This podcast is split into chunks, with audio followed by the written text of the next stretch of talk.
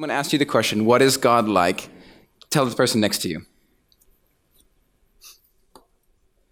How are you guys finding? Is it semi easy or is it a semi difficult question? Often when I've been asked that question, I'm kind of like, ah, uh, yeah, he's, he's good. He's good. And then when I ask, one of the things I love to do is I love to ask the people the question back well, what do you think God is like? And uh, I don't know about you, but I just want to run three kind of scenarios, and maybe this kind of resonates with you of what the, some of the most common things I hear people say. So if I ask someone else, well, like, I don't know, what do you think God is like? Uh, one of the main things that I get often is uh, he's a mean old man in the sky ready to zap you if you do something wrong. Anyone else? Anyone else ever hear that from people or feel like people have that perception? Particularly those, again, I grew up in Mexico, which is uh, a lot of Catholic backgrounds. A lot of my Catholic friends had that kind of idea growing up that God was this kind of big guy up in the sky who had basically this ruler that he was looking at every single person and measuring up every single person with. And if you did something wrong, it was like God couldn't wait to just like zap you and call it good. Like, ha ha, you're a sinner. So it's time to go burn. Like that was like the immediate response God always wanted to do. Another one that I picked up when I was in England, when I'd ask people what God is like, is I'd get like the hippie New Age answer. You ever get this one? What do you think God is like? Oh, I think God is just this uh, energy of love that it flows through the universe and it flows through each and every one of us. And if we can just be awakened to the love of God, you know, and all of us can realize the love of God within us, then we will be able to share the love of God. And so God is really the spiritual force of love. Anyone else ever ever heard that one? Or another common one that I've often heard is uh, if you ask someone what God is like, they'd be like, ah, oh, this was real big uh, a little while ago. Is that this idea that yeah, God maybe kind of set some things up, and I'm sure everything had to come from something at some point, maybe. So maybe God just made things, but then he hasn't really done anything about it since. Like, I know he said he did some things in the past. but Basically, God set the world up, and now the world's just going to kind of run on its own thing. And if we just are good enough, then maybe we'll get to heaven one day because we're not as bad as our neighbor who's a jerk. So if we're better than him, then we're doing pretty good. And so, this idea of this really far off, detached God who doesn't really integrate much with humanity or do much with the world, he just kind of does his own thing being all godlike in God space. And these are kind of three really common scenarios when you ask and push people, what do you think God is like? You get all kinds of answers. And so tonight we're going to focus in on this question of what is God like? Now, traditionally, Christians have used a word like this to describe what God means. Now, incarnation is quite a big fancy word. It's this doctrine, it's the belief of the church that says when Jesus was born, he was God as a human person. So God came as a human, and that person was Jesus. So when Jesus, we look at him, we can say that Jesus is God. That's kind of the, the main idea of the incarnation. And so often that's the big message of Christmas that we hear, right? It's God coming to earth as Jesus to save us from our sins. That's like hopefully what we would say Christmas is about. And it's cool, but we often hear this so often and we think, yep, God became a man, yep, God became a man, yep, God became a man, yep, God became a man, that it's like, really common. And we don't even actually think about it because we're like, well, of course God became a man because that's what happens every year. And we just tell ourselves that story. And because we get so familiar with it, we miss kind of the huge significance of this one word, the incarnation of God. God becoming one of us. The writers, when they picked up on it, John, when he's describing the opening of his gospel, talking about Jesus, said, The Word became flesh and made his dwelling among us. And we have seen his glory, the glory of the one and only Son who came from the Father, full of grace and truth. No one has ever seen God but the one and only Son, who is himself God and is in closest relationship with the Father, and he has made him known. So there's this idea that God is a man, and that man is Jesus, and that man, Jesus, is also God. But as comfortable as you and I are with it, even the gospel writers and even the ancient Hebrews who were waiting for this godlike figure to come weren't quite ready for it. They had this term called the Messiah, which, again, nowadays, if you look that up in the dictionary, Messiah has this connotation of a person of divinity, right? A divine human, the Messiah, Jesus Christ. Um, but originally, the Messiah didn't have those kind of divine, godlike connotations. Actually, in fact, a lot of people don't realize this, but the idea of a Messiah throughout the Bible actually developed. So, although there are hints of it as we go back and read the scriptures, we can find hints of the Messiah everywhere. But in like common thought of people back in the day, a lot of them wouldn't actually have been expecting a Messiah, particularly like during David's time. You know, we've been doing on our Sunday mornings, we've been doing a series throughout the life of David. During David's time, there wouldn't really have been a Messiah like figure they were all waiting for. And why would they? Because David was the man. And while David was there, life was pretty good. Their kingdom was expanding. And then once Solomon took over, the kingdom got bigger than it had ever gotten. So during this whole time, they never really had to want a Messiah or need a Messiah because they had a good king. And, you know, God had promised to be with them, and he was because their nation was thriving. But what had happened was, it was after Solomon, Israel got a whole bunch of terrible kings. There are a few good ones, but most of them were terrible and did all the terrible things you shouldn't do. And progressively over time, the kingdom went from being huge under Solomon to getting smaller and smaller. There was a civil war, and the, the north broke off from the south, and those nations got smaller and smaller as the other nations around it got bigger and bigger and bigger. And what happened eventually was these huge enemy forces got so big that it kind of swept through and eliminated the entire northern kingdom of Israel they all got taken into captivity, and then all that remained was the southern kingdom. And as this is begin to happening, you begin to see throughout the prophets in Jeremiah or Isaiah or Ezekiel the beginnings of a hope for a Messiah to begin to develop. Because during David, everything was fine.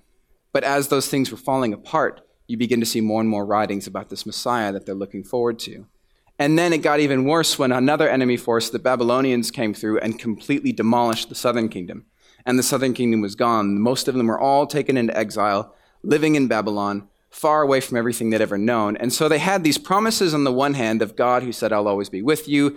I'm going to make a covenant with you as Israel. I'm going to be your God. You're going to be my people, and you're going to prosper. But then they had this reality of them being this tiny, scattered nation living in a foreign land with no political kingdom, no homeland, nothing, nothing to hold on to. And so these promises that they had were now gone, and now, more and more and more, you see these writings develop and these talkings of a coming Messiah. Someone who would come, an anointed one. Messiah literally means an anointed one. They were looking for someone who would deliver them, but, and we, we think deliver, and we think, well, deliver them from their sins, because obviously that's what we think. But for them, it wasn't so much delivery from sin, it was literally deliver, deliverance from their political oppressors who had slaughtered them and taken them off into a foreign nation. So they had this idea of a Messiah but it wasn't this divine, godlike figure that would rescue them from their sins. It was this idea of a political leader, an anointed warrior who would restore the nation of Israel and bring this nationhood, this people who've lost everything, back into power. So when there's all these talks and these writings, and we hear about the coming of Jesus and this coming of the Messiah, that's the picture they have in their head. Not someone divine, but a human that God would raise up to deliver them from Rome or from Babylon or for the Greeks or whatever kingdom was oppressing them at the time. So when Jesus gets up to the stage and begins to not fit that Messiah mold and does something a whole lot weirder, you can understand why people got really nervous. When Jesus, instead of saying, hey, yep, I'm a political leader, don't worry, the nation of Israel is going to rise again and we'll kick out these nasty Romans and you'll have everything you ever wanted, instead he starts saying things like, you need to eat my body and drink my blood, and I am God. Can you understand how awkward that would have been? Let me put it in different terms. Imagine, so we're here in Bethlehem, right? Imagine that you hear of this guy who's working in churches, and you hear it, his name is, um, what's his name? His name is Dave, okay? Imagine there's this guy named Dave, and he's from Otahanga, okay? And uh, you don't really hear much of him at the beginning, other than you hear that he's working in a church there, and uh, he's starting to gather a few followers, and he's beginning to make some waves out in the regions. And you're like, oh, that's, I mean, good for Dave. Good on you, Dave from Otahanga. And then Dave starts traveling, and he starts going to other cities in New Zealand, beginning to preach and talk in churches, and begin to open up the Bible and begin to communicate. And he gets more and more waves, more and more publicity, and everybody knows about Dave. And uh, you begin to meet some people who went to some of Dave's meetings. And it was really mixed, the reactions you got. Some people went to Dave's meetings and they got healed. And so they were blind and they came back seeing and they came back saying, like, there's this amazing teaching David is doing. He's saying, love your neighbor as yourself, love God and love the one across from you. It's amazing. He's, he's the best thing that's ever happened. But then you meet another friend who's gone to go see David Otahunga, and this guy's like, Dave is a nut job. Dave is nuts. We're like, what do you mean? Well, Dave opened up the scriptures and he was telling people, look, you need to eat my flesh. Sorry? He, I don't know how to communicate it other than he, after giving people food, he said, you need to eat me to have life and life forever. Gosh, Dave's sounding a little awkward. And so finally, Dave gets this huge following, and everybody's following him, and everybody's divided. Some thinking Dave is awesome, and some thinking Dave is this crazy cult leader that's going to go lead everyone to like mass suicide in a forest somewhere. And so Dave finally comes through here to Tauranga. And you finally get all of the leaders of the churches. Craig is there. He's here to listen and talk with Dave. You know, the Anglican leaders are there. All the bigwigs have come to talk to Dave. And as Dave preaches this sermon, Dave begins to talk about you know, how he has the true revelation of God, and actually no one else has really known God except for Dave. And if you really loved God, then you'd love Dave, and if you don't love Dave, then you probably don't love God. And so, you know, the church leaders are understandably a little nervous about Dave, and so they begin to push him with some questions. Well, what about this scripture? And what about this scripture? And Dave kind of answers back in a half answer, and someone else says this, and they keep pushing, and so they're finally like, Dave, you're trying to put yourself as above Jesus. And then Dave says, before Jesus existed, I am. How awkward would you feel? How weird would it be to have somebody who's literally claiming to be divine from your nation in your hometown walking in front of you saying that I speak for God? And it was that same exact scenario with these Pharisees and the teachers of the law and the people who are following Jesus. Often we come down really hard on the Pharisees, but if I'm honest, I probably would have been one of them because I'm not the likely person who's going to think that person is probably God. So it left the Pharisees and it left everyone in this really awkward situation with Jesus. Either Jesus is nuts or everything has to change. See, for the Pharisees, either they could write Jesus off as a blasphemer or a crazy person and execute him and just get him done because he's actually a risk to the nation of Israel because he's probably going to incite some sort of rebellion that's going to cause Rome to come down heavy on them and actually get rid of all the good things that they've been able to work for. Or he's actually God. And if he's actually God, then everything has to change. Everything they've taught about the temples and about who God is and about God being so distant that you couldn't even speak his name, God being so holy that you couldn't even stand in his presence now Dave's standing right in front of them. If he was God, then you have to revamp everything. And that's why you see throughout the whole of the Gospels this huge fraction of some people who are ready to say that, yep, he's God, and I'm going to reorientate my whole life around him. Or you had people saying, nope, he's a nut job or blasphemer just trying to take power, and we need to get rid of him. And so these Pharisees and the people back then had to ask the question. The truth is, if Jesus was God, it doesn't just affect then and it doesn't affect them, but it also affects you and me and everyone on earth today if he was actually God. There's a common parable. Again, when I was working in the UK, I ended up having conversations about faith with a lot of different people. And there's this parable that people always hit me with that they always thought was really good. And it was this, uh, this parable of there are these three blind men. And uh, they're told there's this elephant in a room, and the three blind men are told to go investigate the elephant and report on what they've found. So the first blind man goes up to the elephant, and he comes up to its, its, uh, its belly. And as he feels it, he says, the elephant, the elephant is a wall. It's a big wall. The next blind man comes up to the elephant, and he finds one of the ears. And he feels the ear, and he says, the elephant is like a giant fan that you can wave. Another blind man comes up to the elephant, and he feels the trunk, and he says, No, the elephant is a steel pipe. And the moral of the story is that the person comes and says to the three blind men, You are all right, but you only saw in part. The elephant is all of those things and more. And people love to use that illustration about God. With all the religions and all of us, we all just see in part. And so God is probably just a mix and a, a hodgepodge of everything, right? It's a little bit of Hinduism and it's probably a little bit of Christianity, it's probably a little bit of Buddhism. And if we just shove it all together, God is probably just some good benevolent force that helps us to reach our dreams and be nice to each other. The problem with that metaphor and the problem with that everything happens is that the elephant speaks. In their phrase, it's just these three blind men that are trying to reach out to this elephant and get a feel and assume from their own knowledge what that elephant is maybe like. But this is what's so different about the incarnation. This is what's so different about Jesus coming to earth is that God isn't this some distant person that none of us can really touch or grab or feel, or God doesn't get to become the creation of our own minds, just a hodgepodge of all of our favorite things and shoved into some benevolent div- divinity in our minds. God Himself has spoken. God has said, This is who I am. And who I am is Jesus. The writer of Hebrews says it this way See, in the past, God spoke to our ancestors through the prophets at many times and, and in various ways. But in these last days, He's spoken to us by His Son, whom He appointed the heir of all things, and through whom He also made the universe. The Son is the radiance of God's glory and the exact representation of His being, sustaining all things by His powerful word. And after he'd provided purification for sins, he sits down at the right hand of the majesty in heaven. The Son is the radiance of God's glory and the exact representation of his being. The Son is the exact representation of his being. Now, it's this thing that we say all the time Jesus is God. But if Jesus is really God, then there is no other God than the one shown in Jesus Christ. Let me put it in a different way.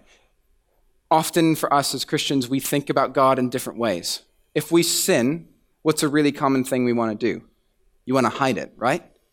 You want to cover it up because you think God might not love us anymore, or maybe we've done too much and we've gone beyond the line and God isn't going to want to be there for anymore, uh, us anymore. Maybe God is so holy he can't stand the sight of our sin. God is so far removed from everything, he can no longer stand to interact with me or you, a dirty human.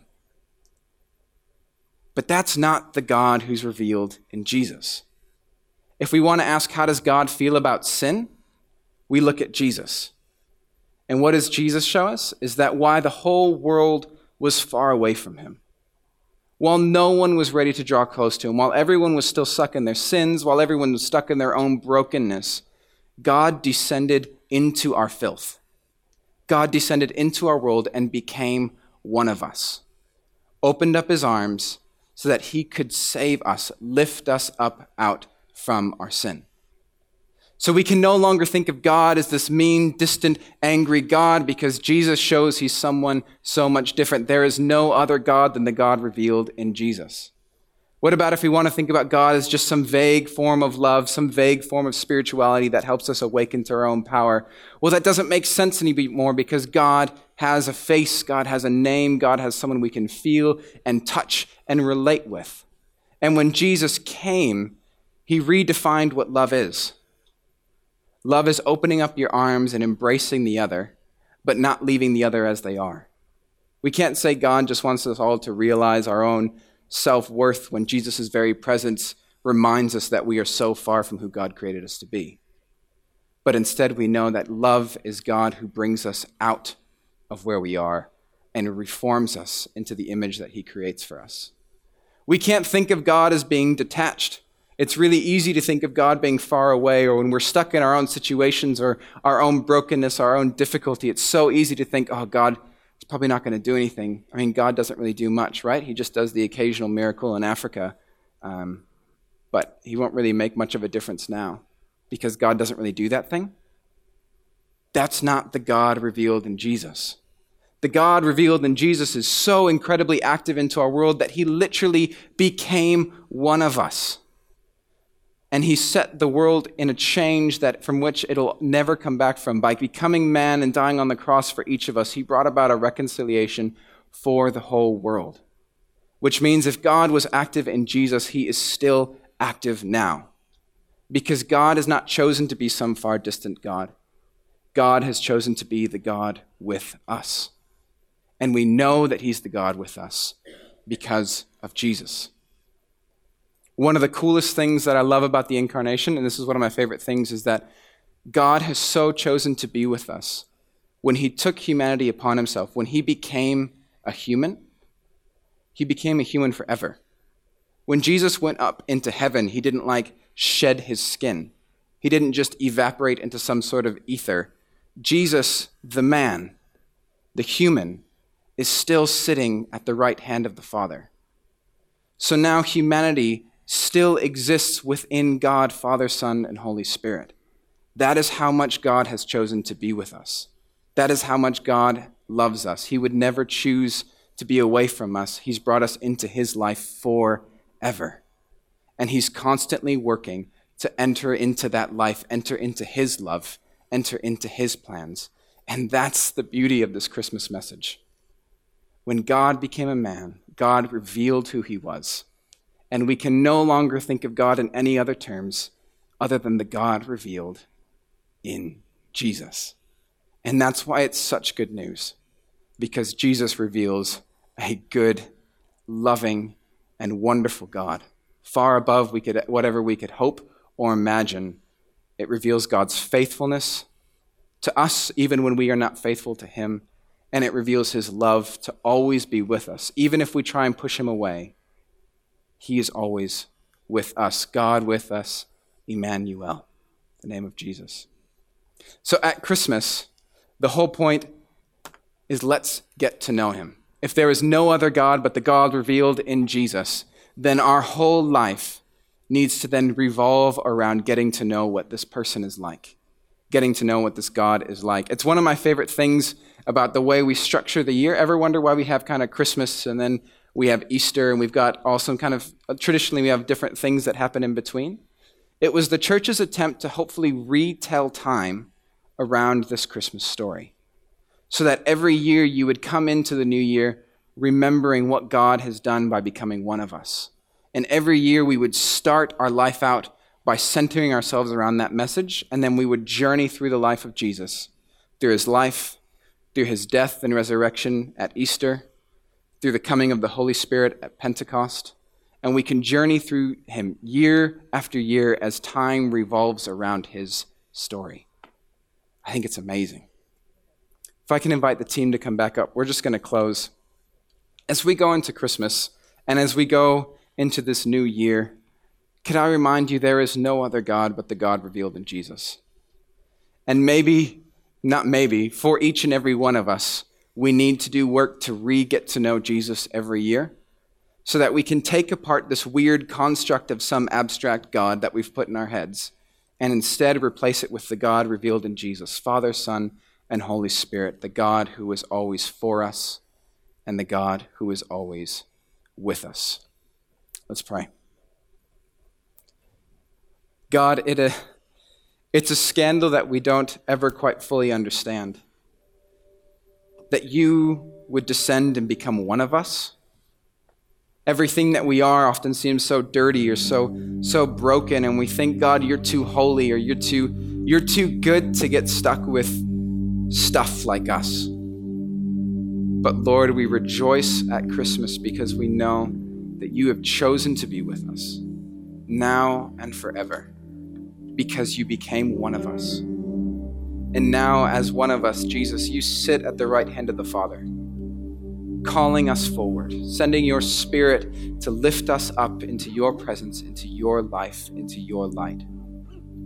God, would you help us to maybe pull apart some of the images or some of the ideas of you that are just wrong? If we think that you're too distant to care about us, if we think that you're too holy to deal with someone like us, if we think that you're just too vague to even know us or too impersonal to come close to us, God, would you tear that apart?